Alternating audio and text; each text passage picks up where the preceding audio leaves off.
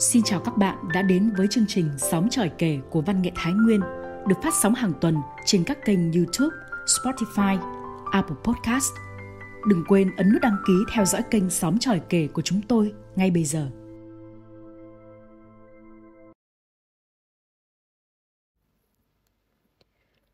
Các bạn thân mến, hôm nay chúng tôi giới thiệu tới quý vị tác phẩm Mặt Hồ Phẳng Lặng của tác giả Trinh Nguyên qua giọng đọc Trần Phú. Chiến tranh có thể đã đi qua chúng ta rất lâu, thế nhưng không cứ là người đã đi qua cuộc chiến mới kể được những câu chuyện về sống chết, đau đớn và bi thương. Đôi khi là những trải nghiệm của rất nhiều con người mà tác giả có dịp lắng nghe và nhìn thấy, cảm nhận và viết. Ngay sau đây, xin mời quý vị cùng lắng nghe tác phẩm. Trưa hè nóng như sang, mặt hồ phẳng lặng, cây lá im lìm, không một chút gió. Kết vẫn giữ tư thế ngồi, chỉ nghiêng người ném thìa lia. Viên đá nảy lên chạm mặt nước ba lần rồi mới rơi tõm xuống lòng hồ. Từng vòng tròn sóng nhỏ rồi lan rồi loang đan vào nhau. Lát sau, mặt hồ lại phẳng lặng. Dạ, mọi nỗi đau đều có thể hóa giải đơn giản như thế. Kết ước, đã ba mùa sen thôi nở. Trước, Kết từng năn nỉ anh Việt, anh Đoàn dạy Kết ném đá để đạt trình như anh. Trình độ ném đá của Kết đã giỏi lắm rồi. Mà chả có ai khen, chả có ai mà thi thố. Anh Việt giờ suốt ngày lất ngất với những cơn say, tóc vấn bạc từng ngày cấp hai. Anh Đoàn thì đang ở nhà vợ mới cưới, hơn anh tám tuổi. Nhà ấy dâu chả ở được đâu, dớp rồi. Kết nghe câu ấy từ ngày cởi chuồng tắm rìa hồ sen, nhưng chả hiểu gì. Không còn sen, mẹ bỏ thói quen ngồi bờ hồ hóng gió. Mẹ thích hóng gió khi có sương sen quyện vào. Mặt hồ phẳng lặng quá, lại rộng rãi nữa, nên Kết không hình dung được lối đi ngày xưa cụ ông vác xác cụ bà để vùi xuống cái đạc ao bên dưới. Cái lối đi ấy, chính hồn cụ bà còn chẳng tìm quay về được, Kết hình dung sao nổi. Thì thôi, Kết hình dung khuôn mặt mẹ lúc cười cũng không thể làm nổi. Mà rõ là Kết đang ở cùng mẹ, ngày nào cũng nhìn thấy mẹ. Hình như từ ngày lớn lên, biết ý thức đến giờ, Kết chưa bao giờ thấy mẹ cười cả. Chỉ có đôi mắt ánh lên một chút niềm vui khi mẹ lần lượt đón tay sáu đứa cháu cả ngoại lẫn nội chào đời. Kết vẫn nghĩ nụ cười của mẹ chắc đã chìm lìm dưới đáy hồ phẳng lặng kia từ rất lâu rồi, như viên đá Kết ném xuống. Viên đá kia thì sẽ chẳng ai tìm. Tìm làm gì? Nhưng Kết muốn tìm nụ cười của mẹ. Hình ảnh mẹ trong tâm trí Kết và mọi người trong làng chỉ là một người đàn bà cao gầy khắc khổ, ra khỏi nhà là sùm sụp chiếc nón trên đầu, như ngàn đời rồi vẫn thế. Trái hẳn với mẹ, thường lúc nào cũng tươi, cười, như thể cuộc sống này toàn màu hồng.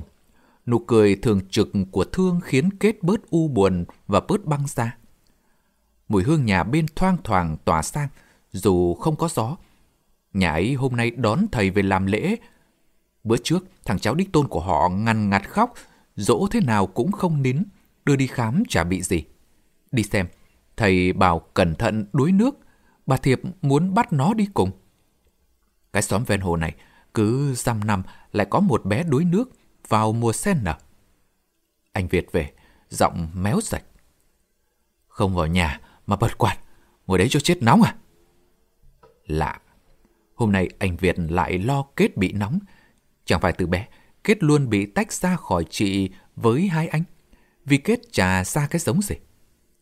Kết quay lại nhìn vào trong nhà, bọn trẻ nghe tiếng bác, bố về, thì không đứa nào bảo đứa nào, chúng xô nhau chạy rúng lên tầng hai. Mẹ cũng thật là tài, xưa một nách bốn đứa con, giờ một nách bốn đứa cháu. Nhà ấy dâu chả ở được đâu, dớp rồi. Kết nghe lại câu này khi lớn hơn một chút, và có thêm cả câu sau nữa. Mẹ nó trụ được chẳng qua là đánh đổi phẩm giá. Mà sát tới hai người đàn ông trong nhà ấy, thì sao mà chẳng trụ được. Kết đem chuyện ấy kể với mẹ. Đôi mắt mẹ sụp xuống, buồn đau như đến tận cùng. Nhưng mẹ không khóc. Chuyện người lớn, con hỏi làm gì? Cái tên Việt Bạc giờ đã chuyển thành Việt Say. Chuyện tình như trong mộng của anh Việt với chị Thúy giờ đã thành quá vãng. Mẹ tổ chức lễ cưới cho anh chị trước kỳ thi tốt nghiệp lớp mười hai, khi cái bụng chị đã lùm lùm. Cưới được dăm ngày thì chị sinh, nhưng đứa bé chẳng sống được bởi trước đó chị buộc bụng giữ quá lâu. Hai vợ chồng, một xe Phượng Hoàng, một xe Mini tung tăng đùa nghịch suốt quãng đường ba cây số từ nhà đến trường. Tiếng cười nối dài theo từng vòng xe lăn bánh. Kết quả, anh trượt đại học, còn chị đỗ cao đẳng sư phạm. Anh thôi hẳn ý định học lên, ở nhà phụ mẹ kiếm tiền nuôi chị ăn học. Rồi chị cũng ra trường, ngày ấy xin việc chẳng khó khăn gì. Bọn trẻ được sinh ra, có nếp có tè, đẹp như trong tranh. Kết vào nhà, bật quạt, mát, kể ra có điện cũng thật tiện trăm bề. Nếu cứ quay về như trước năm chín hai, chưa có điện lưới thì chắc là chết mất. Kết sợ nhất là bóng tối, lại càng sợ hơn nữa là bóng đèn dầu. Ngày bé, có bao giờ Kết học buổi tối đâu, toàn tranh thủ làm bài trên lớp. Có để về nhà thì cũng làm vào ban ngày. Kết nhớ như in hôm ấy là mồng một, mưa gió, trời tối om. Kết thấy mẹ chăm chăm nhìn ra ngoài mặt hồ, khuôn mặt đầy vẻ căng thẳng. Kết nhìn theo mẹ, một bóng sáng to khoảng bóng đèn thập thò ở cái đảng ao bên dưới hồ. Lên cao một tí, men theo bờ ao dưới, men theo bờ hồ, rồi trượt rẽ vào lòng hồ hướng về nhà. Ra đến giữa hồ thì vụt tắt. Mặt mẹ càng căng thẳng hơn, mắt không chớp cho đến khi bóng đèn vụt tắt. Hoảng loạn quay sang bên, nhìn thấy Kết, mẹ như tìm được phao cứu sinh, lẩm bẩm: "Hồn cụ nội con tìm về." Kết sùng mình, nổi gai ốc, vẫn cố nài nỉ: "Mẹ kể con nghe." Con, con bé biết gì mà, mà kể. Rồi từ đó, Kết rất sợ bóng tối, càng sợ hơn nữa là bóng đèn dầu. Sợ thế, nhưng thương mẹ một mình, nên nhiều lần Kết vẫn chủ động ngồi cùng mẹ, nhìn theo cái bóng, cứ đến giữa hồ là vụt tắt. Anh Đoàn lấy vợ sau anh Việt hai năm. Bất chấp việc mẹ vợ anh cực lực phản đối, chị Thủy sinh gái, rồi sai, điểm mười như chị Thủy. Người ta chưa kịp khen nhà ấy dâu đẻ giỏi, thì cái bóng của quá khứ xa lắc xa lơ lại cứ hiện về. Nhà ấy dâu chả ở được đâu, dớp rồi. Mẹ nó chủ được chẳng qua là đánh đổi phẩm giá. Mà sát tới hai người đàn ông trong nhà ấy, thì sao mà chẳng trụ được. Kết lại nghe câu này từ miệng mẹ vợ của anh Đoàn. Kết không dám hỏi mẹ. Mỗi lần nhắc đến việc ấy là khuôn mặt mẹ rúm gió, chẳng thể đau đớn được hơn nữa. Nhưng lạ là mẹ không khóc. Hình như từ ngày không thấy nụ cười của mẹ cũng là lúc Kết không bao giờ nhìn thấy mẹ khóc. Hoặc là mẹ chỉ khóc vào ban đêm lúc Kết ngủ. Mấy lần, Kết cố tình vào lúc nửa đêm, thấy mẹ lặng lẽ trong đèn nhưng không khóc. Sau này Kết không cố thức nữa. Người mà không cười cũng chẳng khóc, họa có là gỗ đá. Kết nghe ai đó nói vậy, chắc đúng. Chắc mẹ là gỗ đá, nhưng khúc gỗ ấy biết quần quật làm việc quanh năm, biết nuôi con. Phiến đá ấy biết thu vén gia đình, biết chăm cháu. Kết muốn tìm lại nụ cười và nước mắt đã bị đánh mất của mẹ, chứ chẳng bao giờ muốn mẹ thêm đau lòng, nên mới không hỏi. Các anh chị khác lúc nào cũng khinh khỉnh, chỉ lúc cần tiền mới nhìn đến mẹ. Có lần, cả ba khuôn mặt ấy còn lom som nhìn mẹ cật vấn. Mẹ làm cái việc đôi ba ấy thật sao? Thế nên nó mới chẳng ra cái giống gì. Chị Trung lớn nhất hỏi rồi hất hàm về phía Kết. Đó mà là lời của những đứa con mẹ rứt ruột đẻ ra sao? Kết nghĩ và buồn suốt mấy ngày, ánh mắt mẹ vằn lên những tia giận dữ, nhưng rồi như lại kìm được, nó dịu xuống. Hơn ba mươi năm, tưởng mọi thứ đã ngủ vùi, mẹ như nuốt cái gì đó vào trong, sâu lắm, rồi mới buông lời. Mẹ không làm gì sai để phải hổ thẹn với lương tâm, với các con. Có trời mới biết được. Anh Việt kéo dài, giọng như phụ họa, như kiểu con không muốn tin, cơ mà người ta nói đầy ra đấy. Nhưng anh chị quên mất việc ấy, ngoài trời ra còn có bố biết, ông nội biết, đất biết. Ông với bố thì thác rồi, còn trời thì cao, đất thì dày, nên mẹ trở thành đơn độc trước miệng lưỡi của thế gian. Không hỏi, nhưng Kết nghe kề khối chuyện. Chuyện rằng hồ sen ngày trước kia rất đẹp, mùa hạ, sen tốt bời bời, xanh, bông, hồng của lá, hoa đua nhau khoe sắc dưới ánh mặt trời. Rồi người ta tháo cạn ao và chia thành những thửa ruộng, tài sản của cả xóm. Cứ mỗi người gốc ở đây thì có một thửa, cấy cày năm hai vụ chia mùa, thuận nước mà. Ông An, người Việt gốc Hoa, lưu lạc đến xóm ven hồ một mình, xí được mảnh đất rồi làm nhà trụ lại ở đấy. Ông lấy một bà cùng xóm, cũng người ngụ cư, lưu lạc từ đâu tới thì chả ai biết. Hai ông bà sinh được mỗi một con trai, đặt tên là Khang. Đêm nọ, vì một mâu thuẫn nào đó, ông bực mình không kiểm soát được. Ông lấy dùi đục, cái vấn đề đóng toang chuồng trâu đập vào đầu bà. Định là đánh cảnh cáo thôi, nhưng lỡ mạnh tay nên bà đã tắt thở. Sợ quá, ông lấy chiếu cuốn bà vào, rồi vác băng qua những thửa ruộng cạn sang bên kia bờ, men theo bờ rồi xuôi xuống bờ ao bên dưới và vùi xác bà vào cái đàng ao ấy. Hồn bà An từ đấy cứ lang thang, hồ nước mênh mông nên bà tìm đường ngược về nhà mà không được. Gặp đứa trẻ nào yếu bóng vía là bà bắt luôn. Sau này, còn hợp tác thì những thửa ruộng ấy sung làm của công, tan hợp tác thì lại chia mỗi nhà một thửa, rồi người ta không làm ruộng nữa mà đắp nước thành hồ, thả cá. Sen lại mọc. Cái giống sen sống đến là sai, cày cấy bao năm, nhặt bao nhiêu hạt sen đen xì dưới những đường cày. Ấy vậy mà giữ nước lại là sen cứ mọc bời bời. Kết nghe mà muốn hỏi liên tục những câu đại loại như: thế mà bà An là người tốt hay xấu? Có ai thấy cái xác hay xương cốt gì ở đàng ao dưới không? Cho thỏa những hồ nghi, nhưng rồi lại nghĩ chính những người kể câu chuyện ấy chỉ là nghe nói thôi, không có ai chứng kiến sự việc. Việc chắc đã xảy ra từ hồi cuối thế kỷ mười chín, một đôn mười, mười đôn một trăm. Người nọ truyền tai người kia thêm mắm thêm muối, chứ ai biết thực hư thế nào, vì ông Khang mồ côi cả cha lẫn mẹ từ rất sớm. Lại nữa, ông Khang lấy bà Thượng, lúc người con trai của họ được hai tuổi, thì bà Khang gọi theo tên chồng mất, mất khi đi lấy củi trên rừng. Vàn hang ấy, giờ xóm người ta vẫn gọi là vàn bà Khang, làng xóm bắt đầu truyền tai nhau. Nhà ấy dâu chẳng ở được đâu, kiếp trước giết người như thế, vũ lắm, ứng ngay đấy còn gì. Ông Khang là ông nội của Kết. Nhiều chuyện nữa, nhưng thôi, Kết không để đầu làm gì cho mệt mỏi. Nghe nhiều những chuyện ấy cũng có giúp cho mẹ cười được đâu.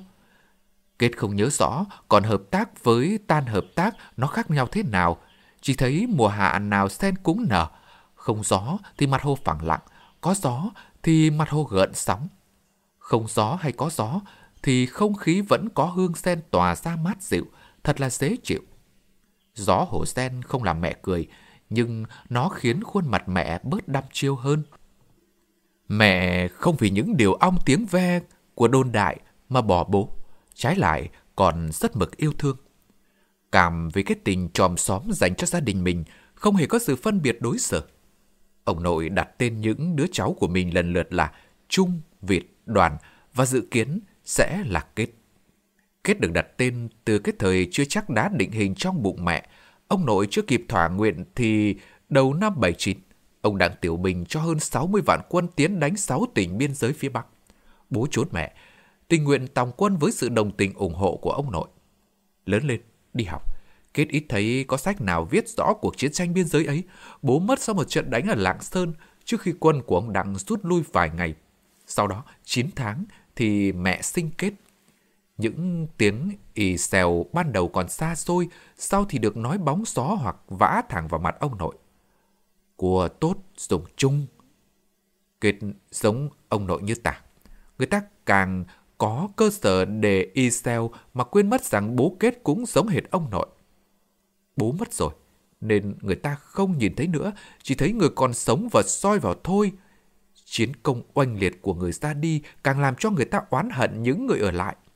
Ông nội với mẹ như hai cái bóng ra vào một ngôi nhà. Càng lớn, Kết càng giống ông đến từng cử chỉ, nét mặt dáng đi. Ông nội mất khi Kết được ba tuổi, nên Kết không biết là ông mất vì bạo bệnh hay vì tâm bệnh nữa. Lớn hơn một chút, Kết chỉ thấy đôi vai của cái bóng còn lại ngày càng chĩu xuống. Ngày lại ngày, hễ rảnh là mẹ lại ra bờ hồ sen hóng gió. Mẹ bảo, thi thoảng mẹ thấy khuôn mặt bố hiện về, ẩn hiện trong sen cười với mẹ. Mẹ kể, ông nội Kết là người sống có trách nhiệm và tình nghĩa lắm. Bà nội mất từ khi bố Kết có hai tuổi mà ông sống vậy nuôi con. Ông sống có trước có sau nên làng xóm rất quý rất nể. Chỉ mấy năm cuối đời là ông bị dè bỉu. Bố Kết thừa hưởng đức tính ấy của ông nội. Năm mười tuổi, ham sen đẹp, mẹ cố với lấy một bông gần bờ, bị ngã xuống hồ gần chết đuối. May có bố cứu. Ân nghĩa từ đó, lại thương ông nội với bố sống cảnh gà trống nuôi con, mẹ mới quyết tâm lấy bố cho dù gia đình từ mặt. Cũng có năm, nhà thầu ao sen, mẹ với bố thường cùng nhau chèo thuyền xa hồ để bè những phác sen, mang về tách hạt rồi đem phơi khô. Bằng ấy năm sống với mẹ, chưa bao giờ bố làm mẹ phiền lòng cả. Mẹ bảo mẹ biết ơn bố lắm. Nhưng Kết thì không, Kết thấy ghét bố, không xưng vớt mẹ lên, quẳng cho mẹ bốn đứa con thơ rồi vứt mẹ bơ vơ giữa đời. Mà sóng đời đâu có nhẹ dịu như sóng hồ. Mấy mươi năm cuộc đời của một con người có thể chỉ sống bằng sự biết ơn thôi sao? Mẹ vẫn bảo ông trời không bao giờ trao cho một con người một gánh nặng quá sức cả. Vì hạnh phúc của các con, mẹ có thể làm mọi thứ. Nhưng sao Kết thấy gánh nặng mẹ đeo mang như hàng nghìn phiến đá? Mà sức người gánh sao nổi hàng nghìn phiến đá đây? Sen cứ tút bời bời, cá thì không lớn được. Người ta bảo gai cây sen làm xước vẩy cá nên cá chẳng lớn đâu. Mấy chục nóc nhà có phần ở hồ sen họp bàn nhau lại và quyết định cho một doanh nhân thầu. Nghe nói đã trả tiền thầu mấy chục năm. Việc đầu tiên là họ cho máy xúc vào vét hồ cho sâu, lấy đất ấy lấp đầy cái ao bên dưới. Sau nữa là thả cá và cho câu dịch vụ. Lần này thì sen chịu không lại với sức của máy múc nên tuyệt diệt. Sen chết rồi, chỉ mặt hồ phẳng lặng thôi thì làm sao mẹ có thể thấy được khuôn mặt cha cười mà tiếp tục nghị lực sống. Chị Thúy tăng cường vào một xã vùng xa, được mười tháng thì chị bỏ anh Việt theo một người đàn ông khác. Anh Việt bắt đầu lất ngất say, bọn trẻ vào ở hẳn với bà nội. Phòng giáo dục kỷ luật đình chỉ công tác của chị. Mẹ đôn đáo khắp nơi tìm chị về, khuyên bảo ngọt nhạt, chị chẳng về. Chị Thùy xuất khẩu lao động, rồi ở luôn bên trời Tây lấy chồng bản xứ. Anh Đoàn đi làm ăn xa, cho hai đứa vào ở với bà nội để tiện bề chăm sóc. Mẹ quay về làm bà mọn, cháu thơ. Rồi anh Đoàn lấy vợ lần hai. Việc chỉ có thế, có bấy nhiêu, có vậy thôi mà tóc mẹ bạc thêm đến nửa đầu. Đã bảo rồi mà, nhà ấy giàu chả ở được đâu, dớp rồi. Mẹ nó trụ được chẳng qua là đánh đổi phẩm giá, mà sát tới hai người đàn ông trong nhà ấy thì sao mà chẳng trụ được. Mẹ bắt đầu băn khoăn, có lẽ nào? Thường bảo với mẹ, con không quan tâm người ta đồn đại những gì, thực tế đã xảy ra những gì. Chúng con thương yêu nhau thật lòng. Một dạ vun vén cho tổ ấm của mình thì chẳng có cớ gì lại tan vỡ cả. Mẹ với các anh không làm gì sai. Tự các chị ấy đi, tự các chị sẽ quay về. Anh Kết có là con ai thì cũng là con của mẹ. Con mẹ đây mẹ sẽ bảo vệ cho hạnh phúc của chúng con. Mẹ không cười, nhưng đôi mắt mẹ ánh lên niềm vui. Với tâm trạng hô hởi, mẹ đứng ra lo liệu nốt cho đám cưới thằng con trai út của mình. Cái sự hỉ của Kết với Thương lại mang nhiều bỗng dưng. Hôm giảm ngõ, bỗng dưng chị Thúy về, sụp trước mặt mẹ với anh Việt xin tha thứ. Buổi giảm ngõ xong, Kết thấy mẹ đạp xe ngược lên phía phòng giáo dục. Lần đầu tiên trong đời, Kết thấy mẹ không sùm sụp chiếc nón trên đầu. Chị Thúy được nhận dạy lại, thời gian thử thách là một năm. Kết hỏi mẹ, sao mà mẹ thuyết phục được họ đồng ý? Mẹ im lặng hồi lâu rồi mới bảo. Mẹ trình bày gia cảnh, hứa hẹn, bố các con là người có công, nên họ cũng xem xét tạo điều kiện. Anh Việt bỗng dưng thôi lất ngất. Hôm đám cưới, anh em làng xóm đến dự đủ cả.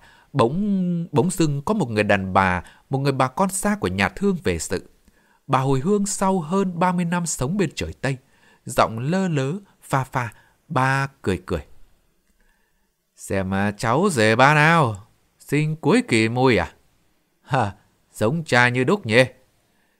Cha mày cũng kịp thỏa nguyên ý ông nội, sinh cho ông thằng Kết rồi mới hy sinh cửa đậy. Hôm ấy bà đi họp thanh niên về á, có một mình, thấy cái bóng đen xì đầu ngõ ngó ngó nghiêng nghiêng. Quát hỏi, ai đấy?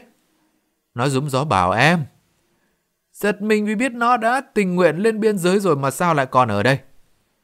Nó sụp lại như tế thần bảo, e -e em cắn rơm cắn cỏ em lại chị, đừng nói với ai. Em về được có mấy tiếng thôi, sáng mai bốn giờ là em phải đi rồi. Nó dặn vậy nên bà chả dám hé răng với ai. Thế mà cũng kịp đúc ra cái thằng này hả? Khổ thần, chiến sự có non một tháng mà chết cả mấy chục nghìn người. Cha mày xấu số. Thôi, chả nhắc lại chuyện buồn nữa. Sao lấy vợ muộn thế cháu? Chòm xóm và các anh chị ớ ra. Mẹ nhún người đổ sụm xuống, khóc như mưa. Gánh nặng hơn ba mươi năm cuối cùng cũng rời đôi vai mẹ. Mẹ đổ gục khi gánh nặng không còn oằn đôi vai, để khóc cười cho những tháng ngày còn lại. Mặt hồ phẳng lặng, cuộc sống yên bình. Quý vị và các bạn vừa lắng nghe tác phẩm Mặt Hồ Phẳng Lặng qua giọng đọc Trần Phú. Ngay bây giờ sẽ là những chia sẻ của tác giả Trinh Nguyên về câu chuyện xung quanh tác phẩm này.